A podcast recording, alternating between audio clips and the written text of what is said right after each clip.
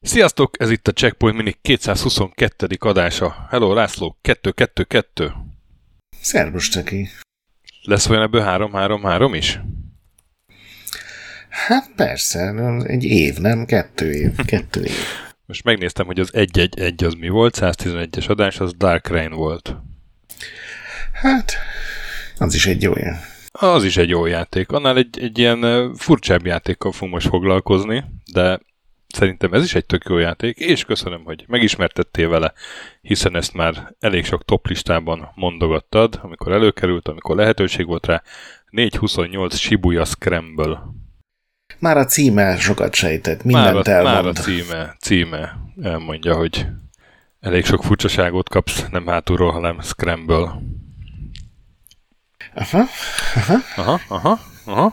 De örülök, hogy tetszik, legalább ennek örülök, mert nem voltam benne biztos, hogy ez belefér abba. Én amúgy nem vagyok annyira nyitott erre a műfajra. Tehát ez a visual novel, nem tudom, Na, ezt majd megvizsgáljuk mi, a. Minimál játékmenet, ne, tehát hogy ez, ezeket én azért nem tudom, a sétaszimulátorokban is azokat szeretem, amiben azért van valami játékmenet, valami, valami, amivel foglalkozni kell. Nem csak tovább nyomni a sztorit, de, de ez, ez azért meggyőzött ez a 428 Shibuya Scramble, már csak a befektetett meló miatt is minden elismerésem a, a fejlesztőké. Úgyhogy nem tudom, hol kezdjük. A fejlesztőkkel mondjuk a Chunsoft, úgy mondják ezt, vagy Chunsoft? Uh-huh. Chun. Chunsoft, ami hát egy elég patinás cég, japán cég, 84-ben alapították, illetve most már valami Spike Chunsoft, ugye, mint a Square Enix, hogy egy egyesült Igen. valami másik céggel, de akkor még Chunsoft volt, és hát ez volt az a cég, ami a első Dragon Quest-eket csinálta, az első öt Dragon Quest-et. Igen, ez gyakorlatilag a programozó Koichi Nakamura csinált egy céget, hogy, hogy rendesen uh-huh. tudjon számlázni, gondolom. Bár nem tudom, hogy a 80-as években ez Japánban hogy működött. De hogy ő nem akart az NX-hez csatlakozni, hanem inkább kül- külön cégként, külsősként megcsinálta a saját maga kis vállalkozását. Ez egy, az elején még tényleg egy ilyen egyfős dolog volt. Aztán nyilván, ahogy a Dragon Quest-ek egyre nagyobbak lettek, úgy kellett fölvenni mindenféle csomó másik embert és grafikusokat, programozókat, meg aztán a végén már minden, tehát egy rendes fejlesztő csapattá vált, ahol minden pozícióban dolgoztak emberek, és hát anyagilag mindenképpen ezek a korai Dragon quest voltak nekik a legnagyobb sikerek, de aztán aztán hogy ott volt egy váltás, azt hiszem az ötödik részt a feléig csinálták, és akkor hát senki nem tudja, vagy legalábbis én nem találtam meg, hogy ott mi történt, de gondolom összeveszés, mert csak úgy az ember nem hagyott egy ilyen jó sorozatot, amit ráadásul félig meddig ő talált ki. És egy csomó cég ilyenkor ugye aztán így nagyon hamar megdöglik, de ők még ma is zakatolnak. Így ma már igen, nem teljes igen. erővel, de, de aztán Néztem, volt még egy aranykoruk. Hogy uh, jövőre már 40 évesek lesznek. Azért az szép játékiparban. Igen, nagyon kevés japán cég maradt fönn, aki nem vált hatalmas kiadóvá, ugye azoknak most így idézőjelben könnyebb dolga volt, de az ilyen kis pici fejlesztők között tényleg ez ilyen elég egyedi. Így van. És hát ez a második aranykor, ez nem tudom arra célzol-e, hogy ez a visual novel aranykor, de uh-huh. ugye volt, volt nekik egy csomó ilyen visual novel-szerű játékuk, és uh, voltak köztük olyanok, amik uh, úgy épültek fel, hogy állóképekre eresztettek rá valami hangeffektet, vagy zenét, és, és inkább a hanggal próbáltak uh, játszani, vagy hozzájárulni a történetmeséléshez. Tehát, hogy az animációk azok, azok minimálisan voltak jelen, és inkább állóképek. És ezeket Sun Novelnek nevezték, ezeket a játékaikat. És hát ebből volt talán a legérdekesebb, vagy leg, legkiforrottabb, ahogy én láttam, ez a 428 Shibuya Scramble, ami április 28-án játszódik, innen a szám, uh, Tokiónak a Shibuya negyedében, ami hát az egyik legzsúfoltabb hely Tokióban. Különösen az a híres kereszteződés, ami a világ legforgalmasabb gyalogos átkelője. Ez így, így találtam meg több helyen. El tudom képzelni, hogy ilyen ezzel a kattogóval a kézben mérik az emberek, és így izzadnak, hogy na még, még, még egy tini lány sereget, mert akkor meg lesz, elhódítjuk a Times Square-től. Igen, volt, volt olyan, amikor 3000 ember ment át egyszerre a kereszteződésen. Ez egy csomó filmben is benne van egyébként, nem tudom, barakát láttad, de ilyen Igen. Medit- meditációs film, abban is így mutatják gyorsítva, hogy mint a hangyák mászkálnak ilyen felülnézetben az emberek a zebrán, meg a, az elveszett jelentésben is van, szóval ez tényleg elég sok uh, filmben megtalálható. És hát tényleg ott, ez ugye ott van Shinjuku-tól délre, és Shinjuku is egy ilyen tök zsúfolt rész, ott meg a metróállomás olyan, hogy azt találtam, hogy egy nap másfél millió utas fordul meg azon az egy metróállomáson, ami mondjuk önmaga akkora, hogy nem tudom, kb. mint a budapesti metró. Na jó, mondjuk akkora nem, de óriási. Szóval, hogy az, az tényleg egy ilyen zsúfolt rész, és azt még nem mondtuk el, hogy, hogy élőszereplős a játék, tehát uh, gyakorlatilag fotók, illetve nem tudom, filmfelvételeknek az állóképei néha azok, amik megjelennek, és hát ezeket elkészíteni ezen a zsúfolt helyen, hát nyilván Sibuját nem lehetett leállítani egy forgatásért, az, az mondjuk egy, egy elég szép munka lehetett.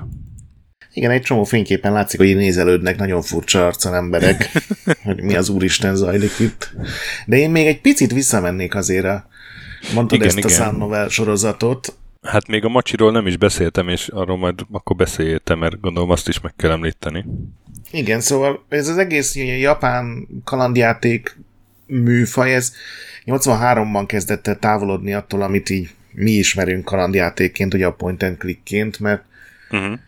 gyakorlatilag a konzolok hatása volt az első, ami egy kicsit megadta ezt a lökést, hogy elkezdjenek távolodni, mert ott ugye főleg a Famicomról beszélünk, két gomb volt a kontrolleren, meg egy D-pad, azzal nem lehetett annyit trükközni, ott nem lehetett beírni parancsokat, ugye 83 az az első ilyen játék, ami megjelent, és aztán 85-ben írták át azt hiszem Famicomra is. Ugye számítógépen még be lehetett pötyögni, elején, eleinte egyébként még Japánban is angolul, mert a billentyűzetek azt kezelték jól valamiért. És ugye ezeket át kellett írni konzolra, mert ott sokkal nagyobb eladásokat várt mindenki, ami aztán be is következett, és akkor találták ki ezt a egy kicsit az átmenet ugye a, az ikon vezérelt mondjuk LucasArts játékok, meg a, a korábbi ilyen bepötyögős szöveges kalandjátékok között, hogy az összes ige ott van a képernyő szélén, és igazából csak ezeket használod, és hogy, hogy egyszerűbb legyen a játék, mert erről nagyon hamar lekoptak azok, hogy az igékhez aztán egy tárgyat kell uh-huh. társítani. Egy ideig még úgy működött, hogy rányomta egy igére, mondjuk megnéz, és akkor utána kidobta a következő almenüt, ami ugye megkérdezte, hogy de mit akarsz megnézni, és nem kellett itt sem kattintani, meg keresgélni, meg pixeleket vadászni, hanem kiírta a játék az összes lehetséges megnézhető dolgot.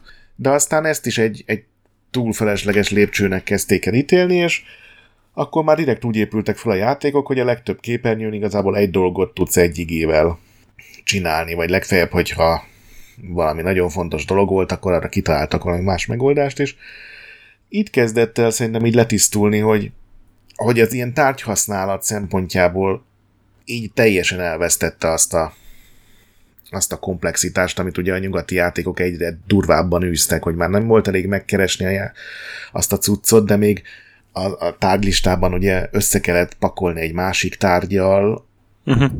vagy aztán ugye az újabb, már a 3D-s játékok korában már forgatni kell a tárgyakat, és akkor észreveszed, hogy a hátán van, a nem tudom, oda van ragasztva egy kulcs, hogy ez, ez teljesen eltűnt így a 80-as évek közepére a japán kalandjátékokból, és ők inkább arra koncentráltak, hogy a narratíva legyen erős.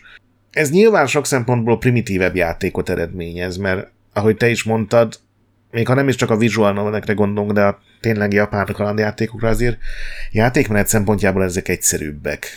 Nincsen ugye tárgyhasználat, a párbeszédek nem elágazók, hanem tulajdonképpen azokkal gördül előre a sztori, mint egy, egy regényben, és, és az ilyen igazi puzzle fejtörők is jobbára hiányoznak, és Melyik volt az? Már, már beszéltünk valamelyik a a Polisnauts volt talán olyan, hogy így, így igazából egy csomószor csak így nyomkodni kellett a, egy gombot, hogy tovább menjen a egyik jelenetről a másikra. Hát a Polisnauts is, igen, abban Vagy... ugye az volt az extra, meg a, a Snatcher előtt, amiben már ilyen kis RPG elemek is voltak, de az egészet egy ilyen uh, ugyanaz a designer, aki aztán a Dragon Quest-et a, ezzel a Koichi Nakamurával mm-hmm. megírta, ugye ez a Yuji Hori csinált egy játékot, ez a hát ma mindenki Portópiának hívja, mert tök hosszú japán neve igen, van. Igen. És az tulajdonképpen egy ilyen sorozatgyilkosos nyomozás. És az volt az első ilyen, ami amikor megjelent az ilyen mindenféle japán PC-kre, még ez a, szöveges kalandjáték volt illusztrációkkal, de ugye amikor kitalálták, hogy ezt át kell írni Famicomra, a két gombos kontrollerre, akkor jött az, hogy figyelj, akkor, akkor írjuk oda azt az hmm. néhány igét, amit kell használni, és akkor, ha már ott vagyunk, akkor szedjük ki azokat az igéket, amire igazából annyira nincs szükség. Tudod, mint amikor a LucasArts-nál is előzőleg 12 ige volt. Igen, aztán igen, igen, ott is tisztult. 9, aztán a, a Full Throttle-nél már, ha jól emlékszem, csak három. Megszólítod, megnyomkodod, vagy nem is tudom, mi volt a harmadik. És így tisztultak ezek is le, és e, más irányba, és egy idő után elterjedt az, hogy tényleg mindent a, a sztorira írunk rá, és ennek szerintem az egyik ilyen extrém verziója ez a, amit egyébként csak Japánon kívül hívunk visual novelnek, mert ott egyáltalán nem így hívják ezt a stílust. És ennek is vannak mindenféle alstílusai, van olyan, ahol abszolút nem kell hozzányúlnod a játékhoz, tehát ott gyakorlatilag csak egy illusztrált, meg zenékkel feldobott sztorit olvasol el, mint egy, egy könyv lenne. Tehát szó szerint nincsen semmi beleszólás, ezeket hívják kinetik novelnek, és ennek a másik véglete az a, ahol megpróbálnak tényleg komoly játékmenetet bepakolni, mint az Észattorni sorozat, ahol szintén rengeteg pofázás uh-huh. van, tehát azért ott még kell nyomozni, vannak, beleraktak puzzle meg ilyesmit, és ahogy mondtad, ez a sound novel, ami egyébként egy ilyen márkanév volt, tehát ez volt a neve a sorozatnak, mint hogyha azt mondanánk, hogy nem is tudom, nem úgy, mint Gears of War, mert ebben egy csomó elté, teljesen eltérő, egymáshoz nem kapcsolódó játék kapcsoló uh-huh. tartozott, de... Ez inkább ilyen műfai meghatár, mint Igen. azt mondanád, hogy a Bullet Hell sorozat, vagy valami hasonló. Igen, csak ezt levédték, és ezért nem használta senki más, és aztán ezért terjedt el inkább a visual novel külföldön, uh-huh. mert hogy ezt nem lehetett a sound novelt használni, pedig Japánban mindenki így hívta ezeket. És akkor igen, ahogy mondtad, a Machi volt ezek közül az, ami ha nem is anyagilag a legsikeresebb volt, de az, ami ilyen iszonyatos nagy hatást tett Japán fejlesztőire. Találtam egy olyat, hogy 2006-ban és meg 2017-ben is a Famitsu-ban volt egy ilyen óriási nagy olvasói, tudod, ilyen valaha volt legjobb játékok szavazás. Igen. És a kalandjátékok között 2006-ban is, meg 2017-ben is a Machit azt az ötödik legjobb kalandjátéknak választották minden időben.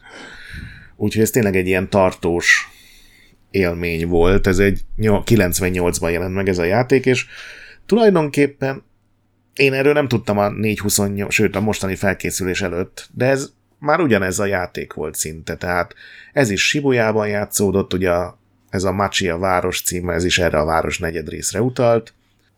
Már ez is fotókat használ, nyilván nem ilyen minőségben, sem a, a rendezés, sem pedig a, a tényleges megjelenést számítva. És már ott azt találták ki, hogy fogunk száz embert, akik egyszerre egy nap reggelén átmennek ezen a nagy gyalogátkelőn, és megmutatjuk az életüket. Az életükből öt napot. És ebben voltak olyanok, akik abszolút nem kapcsolódnak senki máshoz, de voltak olyanok is, akik nek, hogyha a sztoriát végigköveted, és ott is ugye döntéseket kell hozni, hogy csinálnak, mit csinálnak, hova mennek, az befolyásolhatja másoknak a életét. Aztán rájöttek, hogy száz embert azért talán túlzás lenne Igen. megcsinálni, mert csak színészeket fizetni is, és akkor az első kiadásban nyolc karaktert kellett mozgatni, és én erről most olvasgattam, de nagyon érdekesnek tűnik ez is, hogy, hogy uh, itt is gyakorlatilag arról van szó, hogy nem real-time telik az idő, hanem akkor telik az idő, amikor ugye olvasod a dolgokat, meg döntéseket hozol, tehát tulajdonképpen mégiscsak valamennyire real time telik, csak hogyha nem nyúlsz hozzá a billentyűhöz, akkor azért nem esteldik be. És bármikor lehet váltani nyolc karakter közül, és tulajdonképpen így te döntöd el, hogy melyik sztorira akarsz koncentrálni, te tudod megnézni, hogy egy nagy döntésnek a többi karakterre esetleg milyen hatása volt, ami szerintem egy tök érdekes koncepció, ma már azt mondják, hogy ezt a 428 sokkal jobban csinálta meg, de szerintem ez egy teljesen jó dolog, hogy mint a Heavy Rainben hozol egy döntést, és az lehet, hogy kihat egy másik karakterre, akit ugye meg tudsz nézni. Egy ilyen példát hozott egy, egy kritika, hogy van az egyik karakter, az egy ilyen bűnöző, és ő egy ilyen ékszerbolti rablás tervezés, azt tulajdonképpen pár döntésen keresztül a játékosnak kell kitalálnia, hogy hogy törünk be, hogy iktatjuk ki a riasztót, és hogy menekülünk el.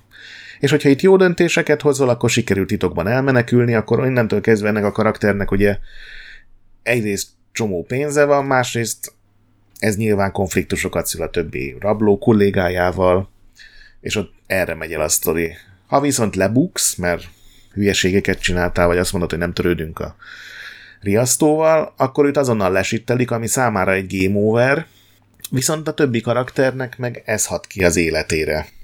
Ha nem buksz le, akkor egy másik karaktert kezdenek el gyanúsítani, mert kicsit hasonlóan néznek ki. Ha lebuksz, akkor onnantól kezdve az a másik karakter az, az ezzel az ügyel egyáltalán nem is foglalkozik, tehát a saját életét tudja úgymond élni, úgyhogy szerintem ez egy tök érdekes koncepció volt, és aztán nagyjából ezt szedték elő, nem is tudom, 8 évvel később, 9 évvel később. Igen, és én nem tudom, erre ellentmondó információkat találtam, hogy a, ez a Shibuya ez valahogy folytatása lenne a mocsinak. De hát ezt ugyan, a ugyanabban maga... az univerzumban játszódik, mm. és én nem játszottam a Machival, tehát semmiért nem ismertem föl, de találtam olyan japán oldalt, ahol az, azt számolgatják, hogy milyen célzások vannak benne. Egy logó mm. föl van fújva a falra. A háttérben szól egy rádió, és abban megemlítenek egy karaktert.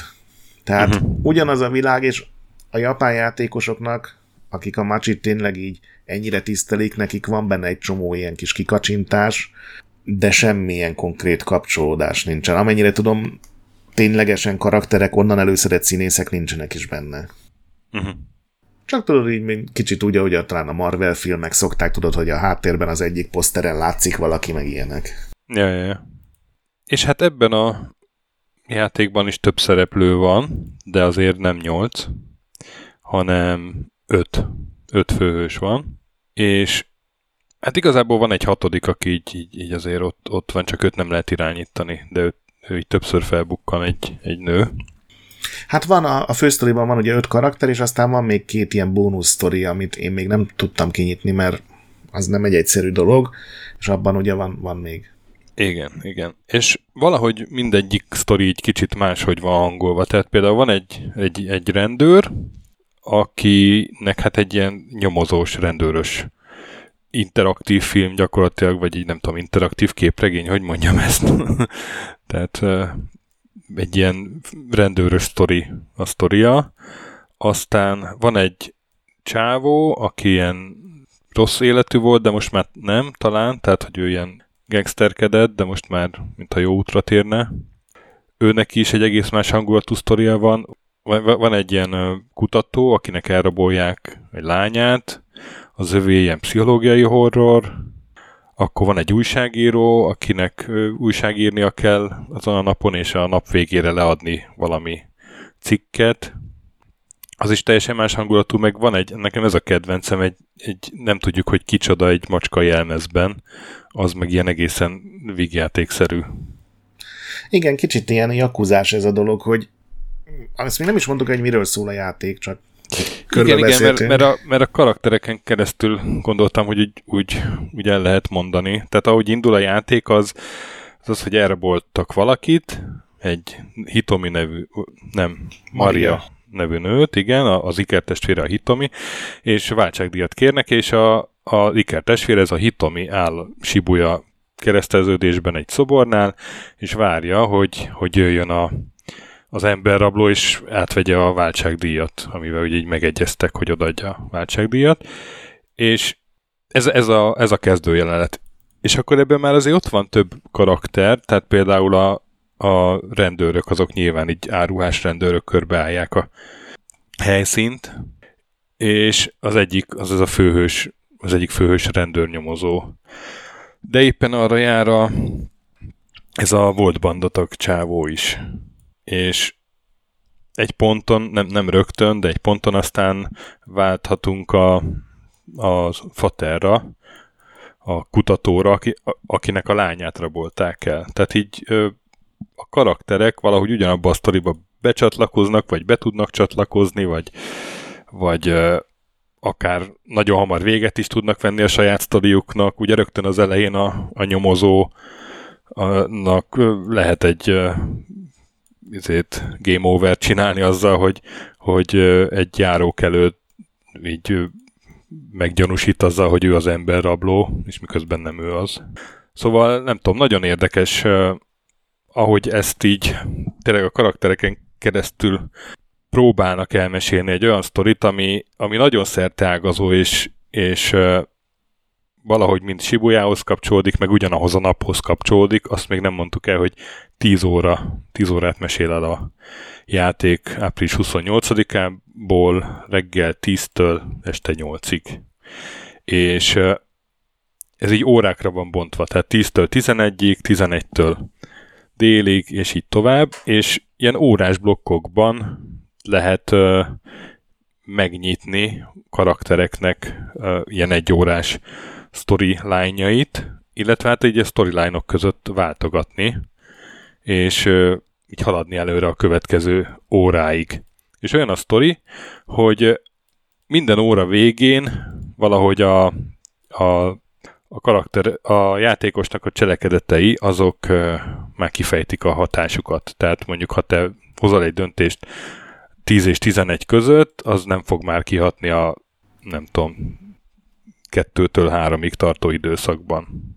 Igen, minden tíznél tulajdonképpen, tehát minden, minden egész óránál mm. tulajdonképpen újra kezdődik a, a, egy új sztori, ami nem kapcsolódik a régiekhez, mert csak egy, egyféleképpen juthatsz el minden karakterrel a, az óra végéig. Ami igazából jó, mert úgy, úgy átláthatóbb a, a dolog, de, de ilyen, ilyen nagy átívelő, nem tudom, ilyen, ilyen tudod, hozza, hozza egy döntést az elején, és akkor a végén rádöbbensz, hogy úristen, mit tettem, ilyen, ilyen élmények azért nincsenek emiatt.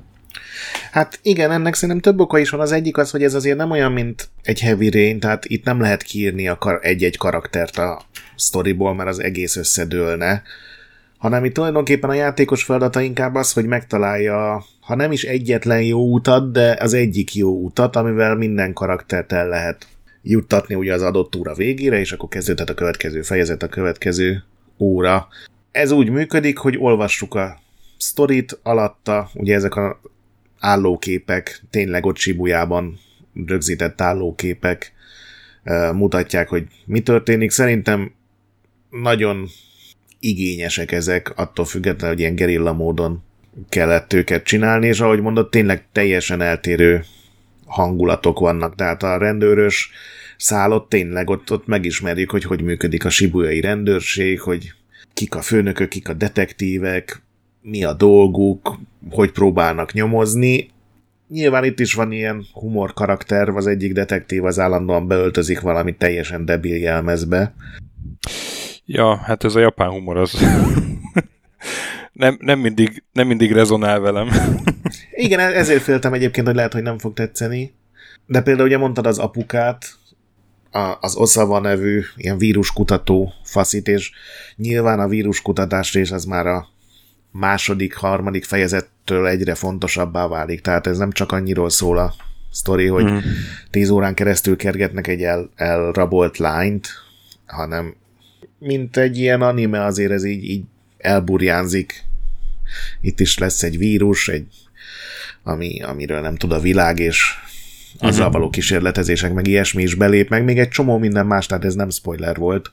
És például ugye mondod, hogy az övé a sokkal inkább ilyen pszichotriller, és tényleg tehát a, a kamera is teljesen máshogy működik, így sokkal jobban rázumol az arcokra. Itt egy csomó ilyen, tehát például a felesége ennek, aki nem a lányoknak az anyja, hanem ugye újra nősült apuka, az például egy ilyen nagyon gonoszra, önzőre megírt karakter, és ott például vele ilyen néha a többi hangulattól teljesen eltérőnek tűnő ilyen komoly otthoni összeveszések is vannak.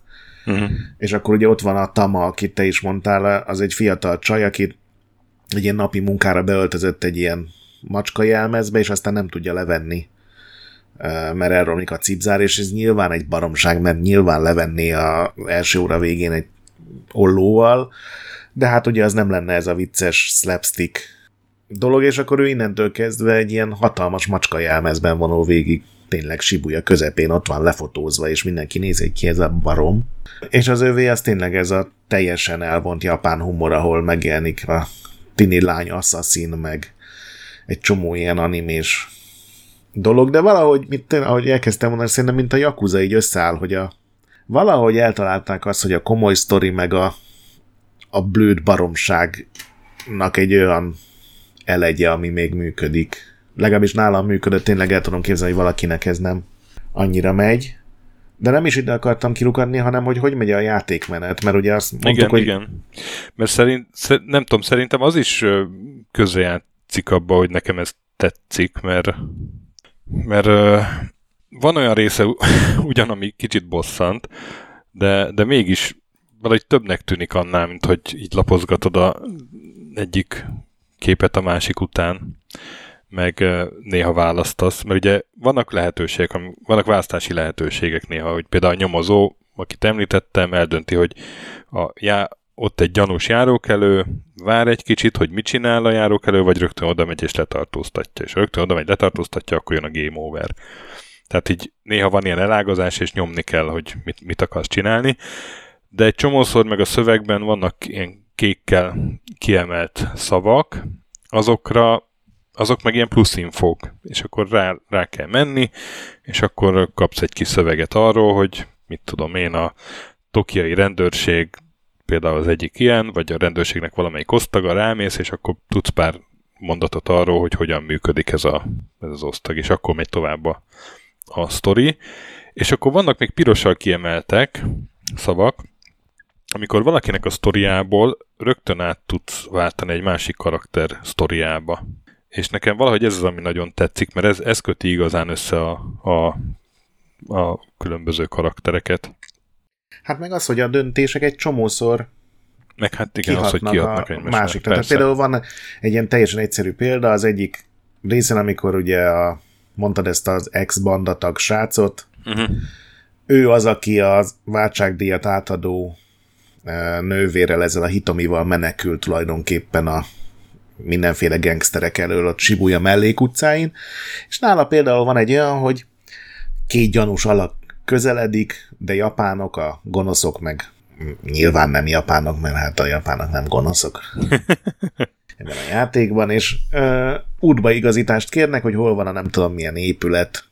És akkor te eldöntheted, hogy túl gyanúsak-e ezek a fickók, egyébként direkt gyanúsra vannak felöltöztetve, és azért elküldöd őket a francba, mert te is arra az, épül, az épület felé mész, és nem akarod, hogy ott legyenek nagyjából körülötted, vagy azt mondod, hogy hát ezeknek semmi köze az ügyhöz, és oda irányítod őket, és megy tovább a sztori, és már lehet, hogy el is felejted az egészet, én elfelejtettem, és véget ér az ő, ő kis történetük, vagy úgy, hogy várnak arra, hogy egy másik karakterrel oda kerüljenek, vagy úgy, hogy eléred ugye az óra végét, és utána átváltasz, bármikor szabadon válthatsz a sztorik között, és megjegyzi, hogy hol voltál az egyik sztoriban, úgyhogy ilyen szempontból teljes szabadságban, és hogy hát kerülsz ennek a macska jelmezbe alakult öltöztetett lánynak a sztoriára, neki ugye az a feladata, hogy ilyen nagyon gagyi energiaital, vagy hát inkább ilyen fogyasztó, fogyókúrás italokat osztogasson ezen a sibujai gyalogátkelőnél, és utána ugyanennek az italnak van egy ilyen bemutatója tulajdonképpen, és ott derül ki, hogy már ugye nem tudja levenni a jelmezt, és én a, annó, amikor döntést hoztam még az előző, ugye a srácsa, én, én útba igazítottam azt a két fickót, elmondtam neki, hogy hol van az az épület. És aztán kiderült, hogy ez ugyanaz az épület, ahol ez a fogyasztóitalnak a bemutatója lenne, és megjelent ez a két fickó, akikről kiderült, hogy ezek ilyen uzsorás kölcsönt adtak a, a főnöknek, aki ezt az egész ital bizniszt csinálta, megfogták és elvonszolták. És ezért tulajdonképpen a, ennek a tamának, a beöltözött lánynak a sztoria ott véget ért, kírja a játék, hogy bad ending, ami nem azt jelenti, hogy game over, hanem azt jelenti, hogy valahol valamilyen feltehetően egy másik karakterrel más döntést kell hoznod. Ezeket a bad endingeket egyébként külön gyűjteni lehet, ezeket jegyzi a játék, hogy mit találtál meg, tehát ez nem feltétlenül egy idegesítő game over dolog, hanem inkább egy ilyen megtalálod az összes hülye játék véget. És itt például ugye az a megoldás, hogy van egy ilyen idővonal, függőleges idővonal mind az öt karakternek, és vissza kell ugrani, ami egy gomnyomásból áll, tehát teljesen egyszerű, még jelzés a játék, hogy hol vannak döntési lehetőségek, hol, hol tudsz megnyitni más karakternek dolgokat, és vissza kell ugrani oda, hogy a menekülő srác meg a hitomi végül nem igazítják útba ezt a két karaktert, hanem ott azt kell választanod, hogy elküldöd őket a másik irányba, és akkor ő, az uzsorások eltévednek, ugye nem mennek oda az épülethez, tehát nem verik meg, meg nem vonszolják el a, a tamának a főnökét, hanem ő be tud jönni, és ezzel folytatódik a sztoria. És ilyen hozol egy döntést, úgyhogy igazából nem tudod, hogy ennek milyen következmény, mert ezt szerintem nincs ember, aki ezt megjósolná, hogy ennek pont egy ilyen hülye következménye lesz, mert erre semmi nem utal. Nyilván, hogyha végigjátszást követsz, akkor az más, de szerintem ez pont nem az a játék. És a játékmenet nagy része az pont ez, hogy hozol döntéseket, végigköveted egy karakternek az útját, nyilván olyan döntések is vannak, ami az adott karakternél okoz bad endinget, akkor még egyszerűbb, mert csak nála kell visszamenni és egy másik döntést hozni, és ki kell sakkozni, hogy mi az a döntési rendszer, ami minden karaktert enged tovább menni, és ebben szerintem sokkal érdekesebb, mint egy ilyen átlag visual novel, ahol ugye fejebb abban hozol döntést, hogy melyik lányt akarod elcsábítani, és hova mentek iskola után. Tehát ez egy ilyen játékmenetszerűbb dolog, meg úgy is van prezentálva ezekkel az idővonalakkal, tudsz így ugrálni, mintha ilyen időutazó lennél. Szerintem ezt nagyon jól megcsinálták. Igen, igen, igen. Jó, jól megfogalmaztad valóban. És hát tényleg a, a, a rossz befejezések azok, azok a, az játékélmény részei. Ugye van valami 87 befejezés, azt olvastam, és hát nyilván ebből a legtöbb az rossz, de mondjuk van egy olyan, ami akkor nyílik meg, hogyha már 50 rossz befejezést összegyűjtöttél. Szóval tényleg maga a játék is ezt így számolja, és, és még jutalmazza is egy ponton, hogyha már elég sokszor elcseszted. Igen, meg van benne egy csomó ilyen Nagyon érdekes dolog, és van abban is olyan, amit azzal lehet megnyitni, hogy sok bad endinget találsz meg, de az, az, az, igen, arra gondoltam. De néhány tényleg olyan, hogy egyszerűen csak akkor tudod elkerülni, hogyha végigjátszást nézel, mert szerintem ember nem gondol ilyenekre. Tehát például, hogyha ugye minden fejezetben te döntöd el, hogy milyen sorrendben mész végig a karaktereken. Már ez is egy csomó dolgot befolyásol, hogy, hogy milyen sorrendben történnek a dolgok. Tehát például én ugye mindig a detektívvel kezdem, mert az egy ilyen szimpatikus barom tulajdonképpen. Uh-huh. Ez mhm. egyébként elég sok karakterre igaz az leírása játékban, de olyan kis mafla, ő azzal szenved a magán a sztorin, hogy, hogy ugye ő, ő neki kellene kinyomoznia, vagy része annak a szervezetnek, aminek ki kéne nyomozni ezt az egész emberrablást, és elképzelni sem tudja, hogy mi van a háttérben, de emellett még ugye ott van a barátnője is, akinek szeretné megkérni a kezét az apjától, mert hát ugye régi módi Japánban vagyunk, de a faszi az ma látogat pont Tokióba, amikor zajlik az életének a legnagyobb ügye, és van egy ilyen szenvedés is. Ebben és például neki az egyik útja az az, hogy követ, követjük a, az egyik gyanúsítottat, akinek ilyen több, mert már átadták a ládát, és mész a vonaton, vagy a metrón, és egyszer csak bármiféle választási lehetőség nélkül megjelenik melletted a, a hülye detektív társad, aki mindig ilyen áruhákat ölt, itt éppen ilyen anime őrült lúzernek van beöltözve, és odaad egy ilyen energiaitalt, hogy ezt így meg, mert régen nem ettél, és a karakter megissza, elájul, és elpusztul. Úgy, hogy tulajdonképpen úgy érzed, hogy ezt te nem tudod elkerülni, és csak amikor átváltasz a, ugye a tamára, a cica jelmezes mintákat mhm. osztogató csajra, akkor látod, hogy ott neki az első döntése az az, hogy jön két ember, melyiknek adod oda az italt. Egyébként ez jobban meg van írva, tehát nem csak ennyi, hogy jön két ember, melyiknek adod oda, ott van sztori is ezzel kapcsolatban, de a döntés maga az az, hogy a karakter számára teljesen ismeretlen üzletembernek, vagy a karakter számára teljesen ismert másik alaknak adod oda, akiről persze a játékos tudja, hogy ő a detektív, és itt azt a döntést kell meghozni, hogy nyilván a másik alaknak próbálod odaadni az energiaitalt, mert különben a detektívnél lesz egy ilyen mérgező cucc, amivel kinyírja majd a társát, és nem tudom, ezek szerintem egyrészt már maga ez a teljesen blőd baromság, hogy megiszik egy ilyen fogyasztó gagyi energiaitalt, és elpusztul a Yamanote line két megálló között, már ez, ebben is van egy ilyen furcsa sötét humor, de amiket mondtál, hogy vannak ezek a plusz infók, abban is annyi humor van elrejtve, tehát például van egy olyan, hogy a, amikor menekül a, ez a bandatag srác, akkor összetalálkozik néhány régi ismerősével még a banda időkből, és mondja neki az egyik ilyen teljesen jelentéktelen mondat, hogy na gyere, menjünk ki egy kicsit, egy csendesebb helyre, tudod, hogy verekedjenek. Uh-huh. És ez is kék volt, és mondom, mi az úristent lehet ezzel csinálni, és rányomtam, és a játék egy ilyen 1500 karakterben elmagyarázza, hogy az a kifejezés, hogy gyere, menjünk ki egy csöndesebb helyre, az két dolgot is jelenthet. Hogyha például a a barátnőt közli ezt, akkor ez, ez azt jelentheti adott esetben, hogy, hogy szeretne édelegni, és akár még csókok is lehetnek a jövődben. Ám de, hogyha valamiféle ellenfeled mondja, akkor ugyanez a mondat már azt jelenti, hogy készüljél fel valami hadd hadra, és én teljesen komolyan elmond egy mindenki által ismert kifejezést, és ebben is vannak ilyen, szerintem ilyen nagyon száraz humor meg. Van egy városnegyed Sibuján belül, ahol ezek a love hotelek tenyésznek. Erről híres oh, az egész, hogy ugye egy-két órára kibérelhetsz egy hotelszobát, és itt is van egy leírás, és nyilván rákattintasz a Love Hotel, hogyha kék, hogy na, erről mit fognak mondani, és ott meg ilyen teljesen nyíltan oda van írva, hogy a párok mennek azért oda, hogy egy órát azzal töltsenek el, hogy, és cenzúrázva felirat, de tudod a betűszámból, hogy oda a fakt volt írva, és utána még ezt így, így legalább háromszor így elmondja, de tudod, hogy így abszolút nyersen oda van írva, hogy mit csinálnak a hotelekben az emberek, csak nyilván a, az ige van kicenzúrázva, és akkor a végén így elnézést kér a leírás, hogyha valaki esetleg izgajomban jött volna, és már most szeretnénk közölni, hogy ez a játék nem tartalmaz ilyen elemeket, és így alatt, hogy vagy mégis. Nem tudom, engem ez, ez az ilyen száraz, a, a, tényleg a helpbe elrejtett ilyen humor nagyon meg tud fogni. Nagyon jó a fordítás egyébként. Igen, igen, igen, az, az elég. Ugye azt meg nem mondtuk, hogy 2008-ban ez víre jött ki először, és akkor 2018-ban, tehát 10 évvel később jött ki egy PlayStation 4 változata, és az volt az angol verzió. Igen, és aztán ez PC-n is kapható ma már. Igen, igen, igen, igen.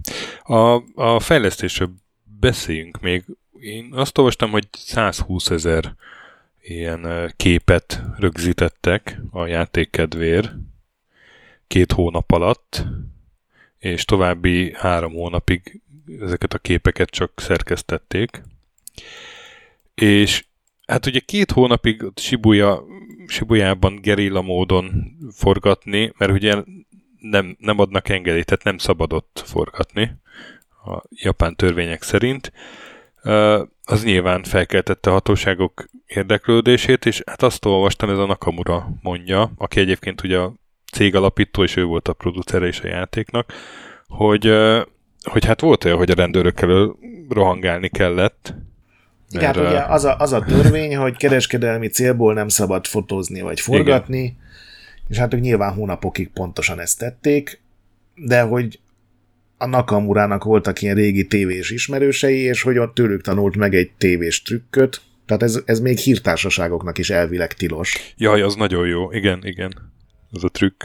De hogy ugye az a, az a törvény betűje, hogy csak akkor tudnak letartóztatni, hogyha rajta kapnak akció közben. Tehát, hogyha elfutsz, akkor technikailag nem illegális, amit csinálsz, mert akkor válik úgymond a jog szempontjából illegálisá, hogyha elkapnak és letartóztatnak, és ezért azt csinálták, hogy direkt arra béreltek föl stábtagokat, vagy hát embereket, hogy körbevegyék a, a fotózó, forgató, ténylegesen dolgozó stábot, akinél ugye a drága felszerelés volt, és ilyen pajsként védjék, hogy őket tartóztassák le először, ami alatt ugye a többiek el tudnak futnia, ugyanúgy, mint a játékon belül is a sibujai kis mellékutcákba, és gyakorlatilag minden nap föl kellett venni egy tucatnyi embert azért, hogy, hogy őket tartóztassák le, és hogy, embereket. Igen, igen, és hogy addig a rendőrökre így rákapaszkodjanak, hogy de uram, higgy el, hogy én nem csinálok semmit. Elképesztő. És tényleg látszik, tehát az ilyen, uh, amikor ilyen akciódúsabb jelenet van, tehát mit tudom én, birkóznak a földön, tényleg Shibuya közepén, ez olyan, mm. mintha nem is tudom, tehát a nyugati az ehhez nem elég zsúfolt, vagy a Moszkva tér, és így mindenki nézi, hátulról látod, hogy ilyen turisták fényképeznek meg, fiatal lányok így össze dugják a fejüket és röhögnek azon, hogy mit csinálnak a színészek. Szerintem ez ad hozzá egy ilyen plusz dolgot, mert valószínűleg, hogyha ez egy valódi dolog lenne, akkor ugyanígy néznének meg, fényképezgetnének emberek. Meg hogyha egy ilyen hatalmas macska jelmezben mászkálsz, akkor előbb-utóbb még Japánban is megnéznek egy kicsit. Úgyhogy szerintem ez egy ilyen plusz extra aranyos dolog, hogy így nézed, hogy a háttérben mik történnek. Igen, igen.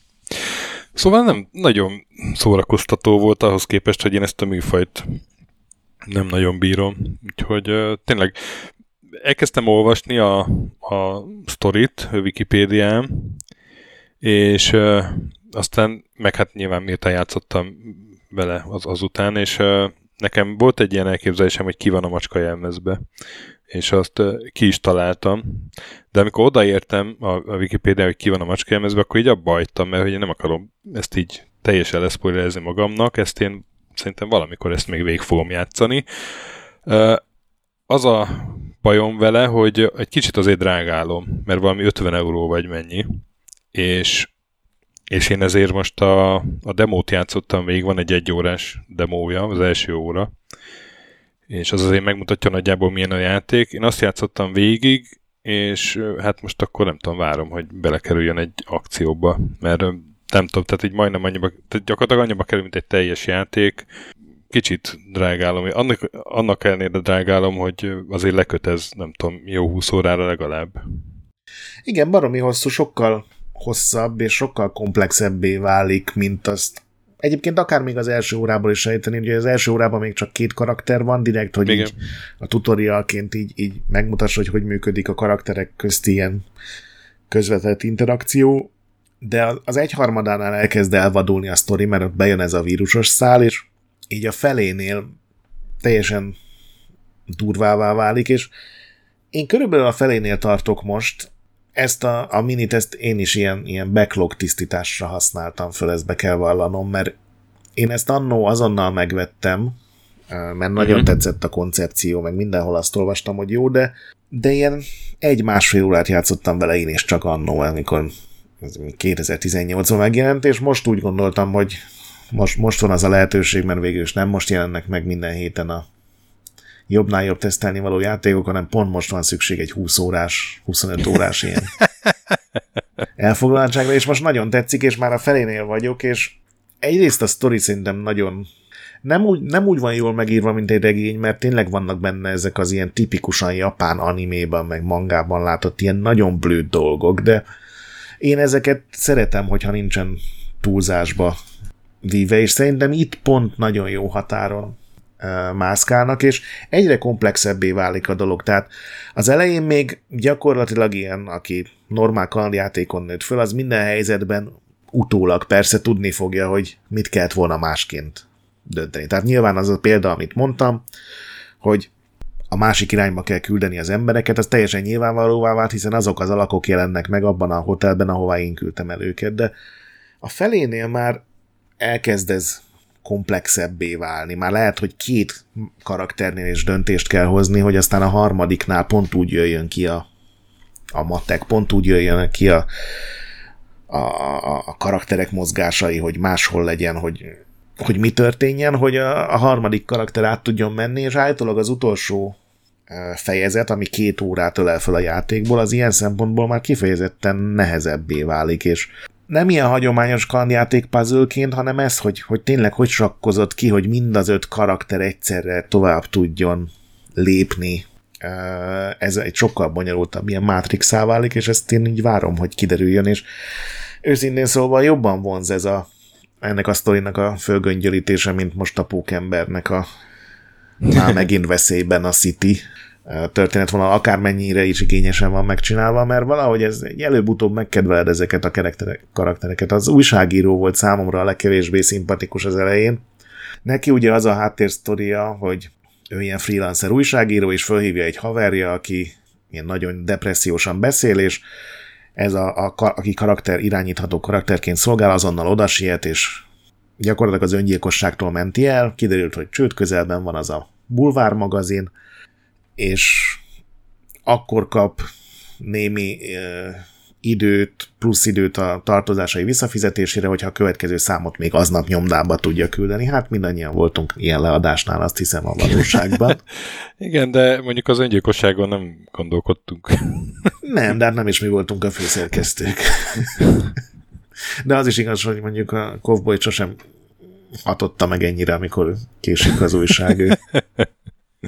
De mindegy, ez zárójeles, és akkor például neki ugye az a, a, a keresztori, amivel begyömöszölik ebbe a, a többi karakter életébe, hogy neki egy nap alatt gyakorlatilag tíz cikket kell megírnia, azaz Shibuya legérdekesebb dolgainak kell utána néznie. És ezért mindig valahogy ugye ott tűnik föl, oda küldik az ő meginterjú volt alanyai, hmm. ahová menjen, és ez a karakter volt az, aki az elején nem volt szimpatikus, mert ez, ez nagyon túl van játszva, tehát ez ilyen ripacs, nem a színész rossz, hanem a, az, amit kapott ugye utasításokat a rendezőtől, hogy mennyire játsza túl a, meg már a, hihetőn bőven-bőven túl van így ripacskodva a, magatartása, de aztán ez is így elmúlik egy kicsit, mert ő is egy egyre jobban elkezd érezni a komoly dolgokat, úgyhogy... Én ezt betudtam annak, hogy hát itt, itt nem filmjeletekkel meséled el az élőszereplősztorit, hanem képekkel, és akkor annak az állóképnek olyannak kell lennie, ami kifejez egy érzelmet az ilyen érzelmesebb részeknél, és hát az meg csak úgy lehetséges, hogyha kicsit így túl játszod. Tehát Igen, ha... ebben igazad van. Szóval, hogy én ezt betudtam ennek. Nem, nem, nem zavart jobban ez, mint a többi karakternél. Igen, egyébként érdekes. Mert, mert YouTube-on azért belepörgettem más órákba, és pont ennek a újságírónak volt egy olyan része, hogy, hogy ellopták a laptopját valami tolvaj, és azt kergette. Uh-huh. És, és tényleg ott a tolva is, meg ő is ilyen nagyon tényleg mint, ilyen, el, el volt túlozva az arcjátékuk, de én azt gondoltam, hogy ezért. Ez, ez, ez biztosan így van. Egyébként az érdekes, hogy a, az a Nakamura abban az interjúban, amiről abban mesél, hogy hogy játszák ki a rendőröket, azt is mondja, hogy uh, minden jelenetet több fotós fényképezett, és hogy a karakterek, amikor nem kellett futni a rendőrök elől, vagy hát a színészek, tényleg eljátszották a jeleneteket, és tényleg fölmondták a, a párbeszédeiket, akkor is, hogyha ezek ugye csak állókép formájában kerülnek be a játékba, hogy így is természetesebb legyen, vagy így is hihetőbb legyen. Mert mondtad, hogy van néhány videó jelenet, de azok inkább Sibuját mutatják, ameddig én igen, eljutottam, igen, hogy igen, inkább igen. a városra koncentrálnak, a nyüzsgésre. Meg a magyarázatok között vannak még ilyen kis animációk néha. Az, azok is ilyen, ilyen, amikor itt teljesen túlzásra viszik a dolgokat. Van például a, az is teljesen jelentéktelen dolog, hogy elkerülsz egy raktárba, és az egyik dobozt el kell hoznod, és itt is a maga a fontos döntés az annyi, hogy mit csinálsz, amikor megpillantasz egy csótányt, és ilyen humoros reakciók vannak, de megint csak az egyik reakció, az aztán kihat egy másik sztori vonalra. És az a doboz, amit fölviszel, és igazából nincsen semmi jelentősége a sztorira, ott például arra kitalálták, hogy ez egy ilyen tamagocsi, csak egy angolnával, és azért neveled, hogy aztán minél jobb sushi késsel sushit csináljál belőle. Tehát ilyen teljesen elmebeteg már ez is, de ehhez csináltak egy konkrét ilyen pixeles hardvert, és ahhoz ilyen pixel animációkat, és a ját, tehát a, a, a magyarázó szövegben van, kapsz egy videót, egy trélert erről a játékról, meg egy hosszú leírást, és én teljesen komolyan veszik ezt, és hogy még figyelmeztet is a leírás, hogy a, a második pályán ne felejtsd el fölvenni a titkos sushi kést, mert azzal lehet csak a legjobb értékelést elérni, és így mutatják a pixelen, hogy a általad órákon keresztül nevelt angolnából sushit csinál a karakter. Nem tudom, nekem ez annyira humoros, hogy egy ilyen tök felesleges dologon elkezdenek lovagolni, és tudod, ez ilyen részletekben menően elkezdi magyarázni, hogy erre volt energia, hogy egy ilyen hülyeséget kitaláljanak, nekem ez nagyon tetszik. Tehát ez nem feltétlenül olyan nyílt poén, hanem ez tényleg ez a száraz humor, amikor csak a fókusz az, hogy mire, mire figyelnek, mire fókuszálnak, az, az már önmagában vicces. De örülök, hogy tetszik neked. Én tudom, hogy te nem vagy egy ilyen visual novel kedvelő, és most is úgy mondtad, hogy de hát annyi, majdnem annyiba kerül, mint egy teljes játék, amikor ez egy teljes játék. Egy hát jó, de úgy mégis egy, egy, mégis ugye egy, nem tudom, tizenhány éves játékról beszélünk, szóval Szóval nem egy új játék. Így igen, igen, így egyetértek, igen. Így, így, így, így értettem a, azt, hogy mert persze, hogy teljes játék, hogy ne. Csak hogy azt vártam volna, hogy, hogy nem tudom, 2008 óta lement már az ára valamennyire, de úgy tűnik, hogy nem nagyon. Nem, hát most de, ugye 4 k tudták a fotókat berakni. Nem tudom, hogy akcióba mennyire kerül ez bele, majd, majd figyelni fogom. De egyébként nagyon nagy siker lett Japánban, azt olvastam, hogy a, a, a Famitsu, ami egy nagyon jelentős lap, játéklap Japánban a legnagyobb példányszámú, ott tökéletes pontszámot kapott, 40-ből 40-et. Igen, ez volt a kilencedik játék, ami megkapta. Aztán 2010 óta ezt már még legalább kilencszer kiosztották, vagy még többször is. De igen, a, amikor ez megkapta, akkor ez egy óriási nagy szám volt, és uh-huh. főleg amikor ugye ez a játék nagyon sokáig nem jelent meg angolul, és azért, hogyha látsz egy ilyen screenshotot úgymond, ami egy, ahogy te is mondod, egy túljátszott fazon van rajta, aki hülyén néz a kamerába, és azon egy csomó írás olvasható, akkor ez nem biztos, hogy még akkor sem, hogy a kedved a japán játékokat, hogy, hogy ebből így megérted, hogy ez 40 per 40, ez, ez a maximum, ez, ez kapta ugyanazt, mint a Zelda, meg a Mario, meg a Gran Turismo, meg a nem tudom melyik Final Fantasy, hogy komolyan ez mekkora baromság, de nyilván én nem feltétlenül adnék rá egy százszázalékos értékelés, szerencsére már nem kell százalékosan, meg pontosan értékelnem sehol játékokat, de, de baromi szórakoztató, és annyi kis finom pluszpoén van benne, amit egyébként nagy részt, vagy nem nagy részt, de egy kis részt a, a, fejle, a fordítók raktak bele, mert ez az egész úgy indult, hogy mármint az angol kiadás, hogy a Danganronpa játékok ugye nagyon sikeresek lettek. Azok még elvontabb, ennél játékszerűbbek talán, mert ott kell nyomozni, meg vannak mini játékok, meg kell keresgélni tárgyakat, de azok is ez a visual novel környéki kalandjátékok, és azok óriási nagy sikert arattak, amikor megjelentek angolul, és lett egy kis plusz pénze a, a Chunsoftnak, és akkor az amerikai illetékesek közül két-három fickó kezdte elmondani, hogy figyelj, ezt is ki kéne adni, mert ez nagyon jó. És aztán tulajdonképpen az, a munka eleje az ilyen gerilla módon zajlott, hogy, hogy félig meddig eltitkolva a cégvezetés előtt már elkezdték a lokalizációt, és oda megkérték ezt a, azt a céget kérték fel, amit ez az Alexander Smith csinált, aki ugye a Final Fantasy 12-t fordította, meg az Attorney, Phoenix Wright játékokat, tehát tényleg ez a uh-huh. ilyen nagyon jó fordításokat csinál, ilyen ízes, minden játéknál kitalálja, hogy milyen stílus működik, és szerintem ez itt is nagyon jól sikerült. Úgyhogy én azoknak, akik bírják a japán humort, csak ajánlani tudom. Ez lehet, hogy teljesen idegen ez a visual novel műfaj, de szerintem ebben ez a ide-oda ugrálni a karakterek között, és, és úgy húzogatni a szálakat, hogy mind az öten el tudjanak jutni az óra végéig, az szerintem elég én játékmenetet, vagy gondolkodási kombinálási lehetőséget ad, hogy, a, hogy az ember ne érezze úgy, hogy tényleg, ahogy mondtad, hogy csak olvasok. Igen, igen. Én, én is ajánlom ezt azoknak, akik mondjuk egy kicsit nyitottak a, az ilyen japán történetmesélésre. Én engem sokszor szokott bosszantani, de, de még így is ez, ez nagyon tetszett. De mondjuk, ha mondod, hogy van demo, akkor ez tökéletes arra, hogy az ember kipróbálja, igen, hogy... Igen, igen, igen, igen. Van egy órás demo. A, vagy hát a Playstation-on legalábbis. Nem tudom, hogy, nem tudom, hogy PC-n van-e. Mindjárt megnézem, és elnézés, hogy kattogni fogok a hangos billentyűzetemen. 428. PC-n nem látok demót sajnos.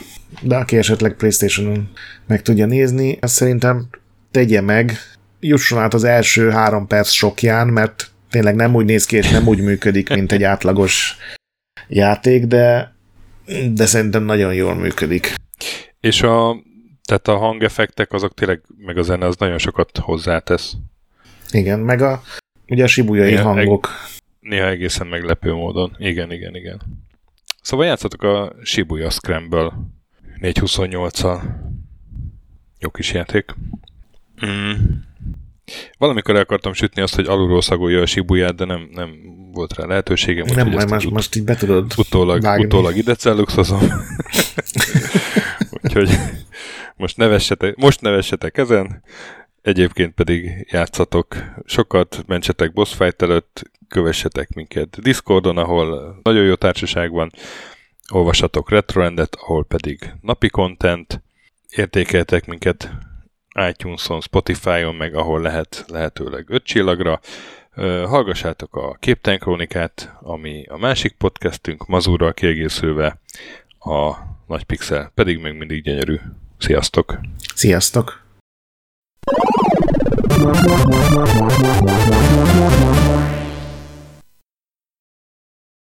Köszönjük a segítséget és az adományokat támogatóinknak, különösen nekik.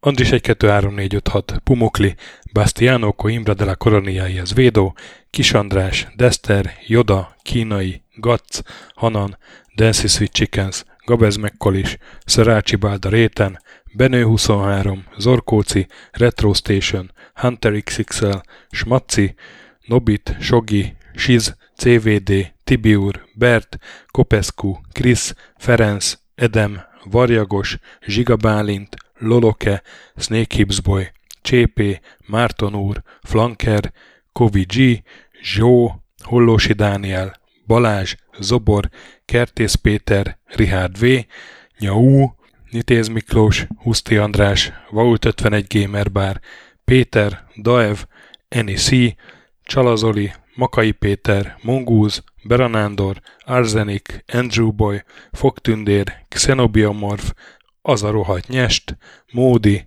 Alternisztom, Kviha, Mazi, Tryman, Magyar Kristóf, Krit 23, Jedi, Harvester Marc, Igor, Pixelever, Oprüke, Estring, Kecskés János, MacMiger, Dvorski Dániel, Dénes, Szakali, Kopasz Nagyhajú, Colorblind, Vic, Furious Adam, Kis Dávid, Darth Mogyi, Warhamster, Kövesi József, Cuppi, Lámaszeme, Lámaszeme Sötétkék, Hardy, Szaszamester, Joff, Csiki, Laborpati, Kevin Hun, Cimtom, Maz, Mr. Corley, Nagy Gyula, Gergely B., Sorel, Naturlecsó, Devencs, Kaktusz, Tom, Jed, Apai Márton, Balcó, Alagi úr, Judgebred, László, Opat, Jani bácsi, Dabrowski Ádám, Gévas, Zabolik, Kákris, Logan, Hédi, Tomiszt, Att, Gyuri, Zobug, Balog Tamás, Enlászló, Gombos Márk, Valisz, Hekkés Lángos, Szati, Rudimester, Sancho Musax, Elektronikus Bárány, Nand, Valand, Jancsa Burgerpápa Jani, Deadlock, Lavko Maruni, Makkos, Csé, Xlábú, Simon Zsolt, Lidérc, Milanovic, Ice Down, Typhoon, Zoltanga, Laci bácsi, Dolfi, Omega Red, B. Bandor, Polis, Vanderbos parancsnok, Totó, Éjjel a moba és ezt büszkén olvasom be. KFGK, Holdkor, Dwarf, Kemi 242, Obert Motz, Szekmen, LB, Ermint Ervin, TR Blaze, Nyek, Emelem a Tét, Házbú, Tündér Béla, Edem Kreiswolf, Bogonköltő, Csemnicki Péter, Német Bálint, Csabi, Mandrás, Varegab, Melkor 78, Csekő István, Schmidt Zoltán, Kavicsok a Margonblog, Félix, Luther, Rozmi, Glezmen, Elgringo, Szféra Karcoló, Glisz Gábor, Q, Mentolos Kolbász, Gliscard, Albin, Invi, Tomek G, Dreska Szilárd, Kapi, Bodó Roland, Kovács Tamás, Csicó, Boszkó Lavsziu, Robin Hood, Beli, Dukefazon, Kozmér Joe, Oberlingergő, Demeter Zsolt, Gyombor, Davidoff, Döme, Fatykány, Hispán őrnagy, Samir 83, Marat, Gerzson, Kozi és Kuzseja László. Nagyon szépen köszönjük nekik!